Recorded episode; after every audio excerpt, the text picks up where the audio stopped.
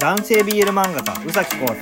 世漫画家来翔の二人暮らしトーク。はいこんばんは来翔で宇崎す浩です。なんかラジオトークがアップデートされるみたいなんですけれども、えー今日のね1時から、えーアップデートっていうふうに思ってたんだけれども、まあ、1時以降っていうことみたいなので、はいはい。実はまだアップデートされてないっていうねもしかしたら iPhone、iOS の方だとうんもうアップデート出てるかもしれないんですがなんかあの聞いてみたんですよあのラジオトークさんの方に、えー1時からだけどまだなってないみたいなんですけどっていうふうに聞いたら、えーあのラジオトークさんの方から情報を出すのは1時だけどそれぞれのそのアプリの、えー管轄あるじゃん。はいはい。アンドロイドと。iOS そこのそれぞれの会社があの何時ぐらいにアップデートするかはちょっとわからないので、えー、そういうものなんだ。で今日中にっていうふうなことだと思います。とはいいうはい。はいふうなことなんで、もしかしたら遅めの時間になるかもしれないですけど、えーアップデートに、えーなるらしいですね、そしたら、あのーアップデートしてもらって皆さんも聞いてる皆さんもアップデートしていただくと、えーアーカイブがライブ配信のアーカイアーカイブが聞けるモードが、えーできるとうん。いうわけなんで、あの過去のねライブ配信を、あの公表していいかそれか、あのまあ、皆さんも公表しないっていう前提でアーカイブ参加アーカイブじゃないライブ配信に参加してくれてると思うから、えー公表しないままでいるか悩んでるんですけれどうも、ん。どういう形で見れるようになるのかうちらもね分かんない状態ですのでまあ明日なりなんなりまた続報を、えーお届けしようかと思っております。み見れんのかな？みんなのこのバーッとしたチャットの流れが見れるってことチャッな？のかなトの流れも見れちゃうんだとしたら。うんまあ場合によっては非公開になるかもしれないですね。そうなんだよ。そうそうそう、うちらの喋りはいいんだけどでもそれってチャットの文章があっての喋りだからチャットもなしに喋りだけだったら何のこと話してるか分かんなくなる場合もあるし、あのチャットも流れるってなると皆さんの名前が、まあ、人によってはツイッターとか他の媒体と同じ名前で参加されてることなんで大丈夫なのかなっていうのが、えーありますよね。あのーこっちから名前言ってるのもありますし、まあ、大体そのお便りの方での名前と同じ、えー名前で入ってくださってる方が多いんですがライブ配信の方だけ来てる方っていうのは果たしてその大丈夫なのかうんね 果たして大丈夫なのかっていうのはあの今悩んでるとこなんですよね。うんというわけで今日はですね、えーまだあの分かんないということなんで普段通りに、えーお便りを読んでいこうと思っております。はいはい、じゃあこちらからお願いします。はいにゃんこ園より元気の玉おいしい棒ありがとうございますはい、ありがとうございます。翔先生、こうくん、こんばんは。友人の娘が4月から高校入学するのですが、制服はスカートとスラックスの2タイプを購入したそうです。選べる時代になってよかったなと思ったのもつかの間、〇〇くんはスカート欲しかったんだってという話を聞きました。おしゃれでスカート男子も流行ってますが、本気でスカートにしたい子もいるのではないかと思いますが、どうなんでしょうか？まだまだ難しい問題ですね。不自由さを感じてしまいました。ということで。あはい男子は、あの、選べないってことってことですね。いや多分ね選べるんだと思うんだけどあのやっぱりスカートを履いて通学するっていう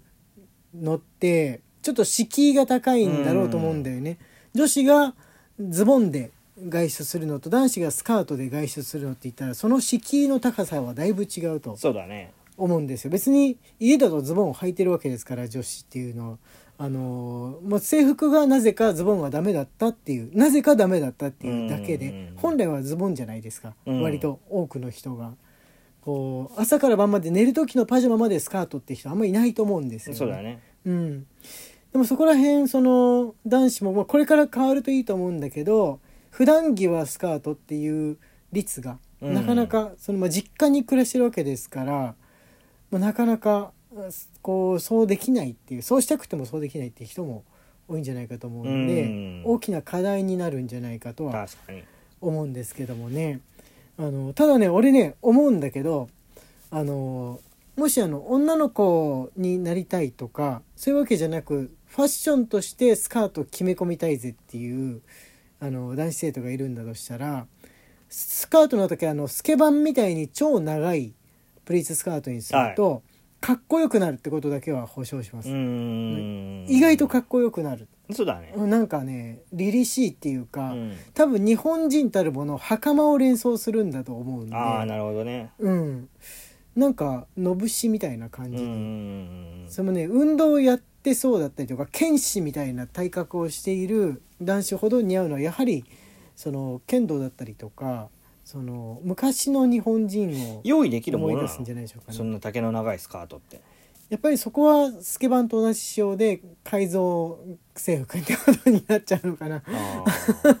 それやっぱ長蘭とかと同じあれでまたそれが流行ったら流行ったで拘束できそうですよね。ーねスカートの丈は何センチとかいうのが昭和の頃だとその女子生徒のこの不良の女子生徒に当てはまってたわけですけど男子に言う日があんのかもしうれない、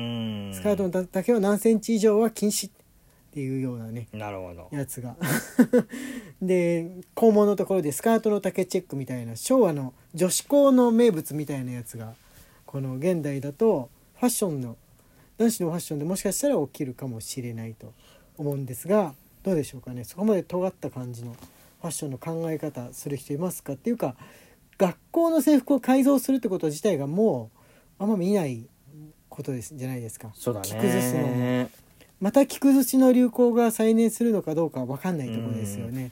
こうくんたちぐらいの世代の人がその高校生の親御さん世代になったら変わるかもと思うんで、どうなんだろう。多分ギャルギャル男の世代がこの世で最も制服を着崩してたと思う制服とか校則とか形もなかったね。そうそうそうそう。髪の毛だってもうさ 金髪とかの子結構いたし。うん。なんか今今まだちっちゃい子を育ててるわけじゃん。その子たち今ちっちゃい子たちが高校生になった時果たしてどうなんのかなだから今こう校則とかをうん守らなきゃいけないから息苦しいっていうのにびっくりするもん。校則って形だけあるものなんじゃないのって思ってたから。そうそうそうそうそう。今30代の子たちがちょうど学生の頃って言ったら俺は学生に対してそういうイメージあったんだよね、うん。自由だな 自由だなっていうイメージあった先生方も諦めてるイメージ。そうだね。ううんん、学級崩壊するぐらいだったら自由にさせたろみたいなね。そうだね。そういうイメージがあるんでいつの間にそんなみんな右へ習いになったんだろうっていう方がどっちかというとちょっとびっくりっていううん。感じでしょうかね。はいじゃあ次はこちらお願いします。はい。えー陸次25年よりはい。新井先生宇崎先生ラジオトーク毎回楽しく拝聴しております。今日はひな祭りでした。うちは転勤族で感謝住まいですがそれでも意地で七段飾りを毎年飾っております。おーそれでこの時期は私の寝室が毎年潰されるので肩身は狭いですがルールです明日からはまた足を伸ばして寝られます。駐屯地の中飯中飯と呼びます。えーでお昼ちらし寿司とひなあられと甘酒が出て甘酒で酔っ払って自転車に乗ったバカな部下が食堂から道内藩かっこ寝床に戻る際パジェロに跳ねられ怪我しましたが衛生隊には行くなよと釘を刺しておきました。なんで？恵方巻きといい甘酒といいいい柏餅。硬くてやっぱり喉に詰まり窒息する事故が多い。と言い自衛隊で季節の風物詩の味覚は今いつも問題を起こします以上どこまでが事実でどこからかフィクションかは極秘です。だいぶ事実全部事実なんでしょ？いやわかんないけどわかんないけど寝床に戻る際パジェロに跳ねられ怪我しちゃって勢いがすごい 勢いがあってこの流れ好きなんだけど なんでなんでそうなったっていう感じですが。ひなあられとかちらし寿司とか甘酒が出るんだね。出るんだね。やっぱ。うん、なんかあの女性のこの自衛隊員の方も一緒にご飯あの中飯食べてらっしゃるんじゃないかと思うんですがイメージとしてはなんか男性自衛隊員の方が割割多いような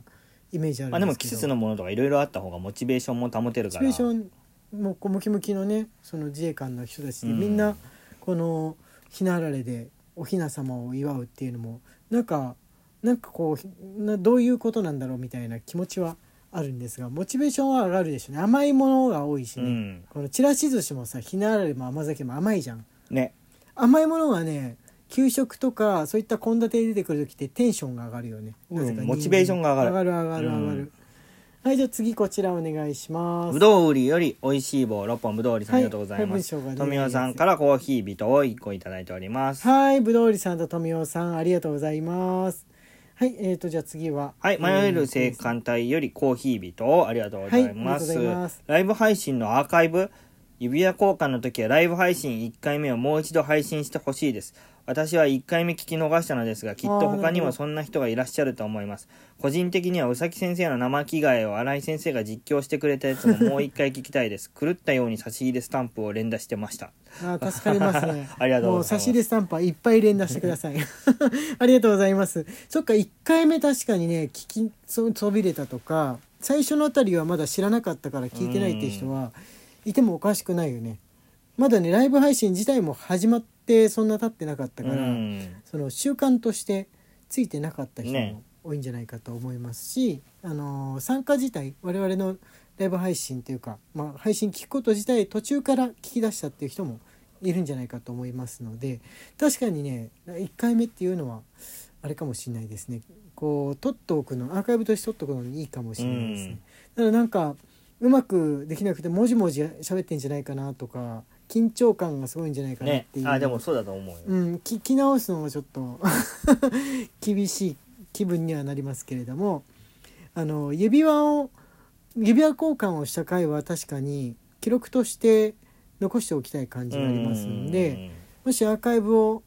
上げるんだとしたらその、まあ、画面が見れるかどうかまず確認した上で、えー他の人の名前とかも大丈夫かどうか確認した上でイベコカの会はあれしようかなとかアーカイブ顔公開状態にしたいかなっていうのはありますかね。生着替えのねあの実況は別にやろうと思ったら来週でも再来週でもやるできますよね。うんできるね。もっと細かくもっと細かく実況することもできると思いますので、えー、とあそうだ土曜日にライブ配信今週もありますので来てください、えー中世漫画家新井翔と男性 BL 漫画家宇崎公の二人暮らしトークでした。ツイッターのフォローと番組のクリップ、そして土曜9時からのライブ配信もよろしくお願いします。はいまた明日ね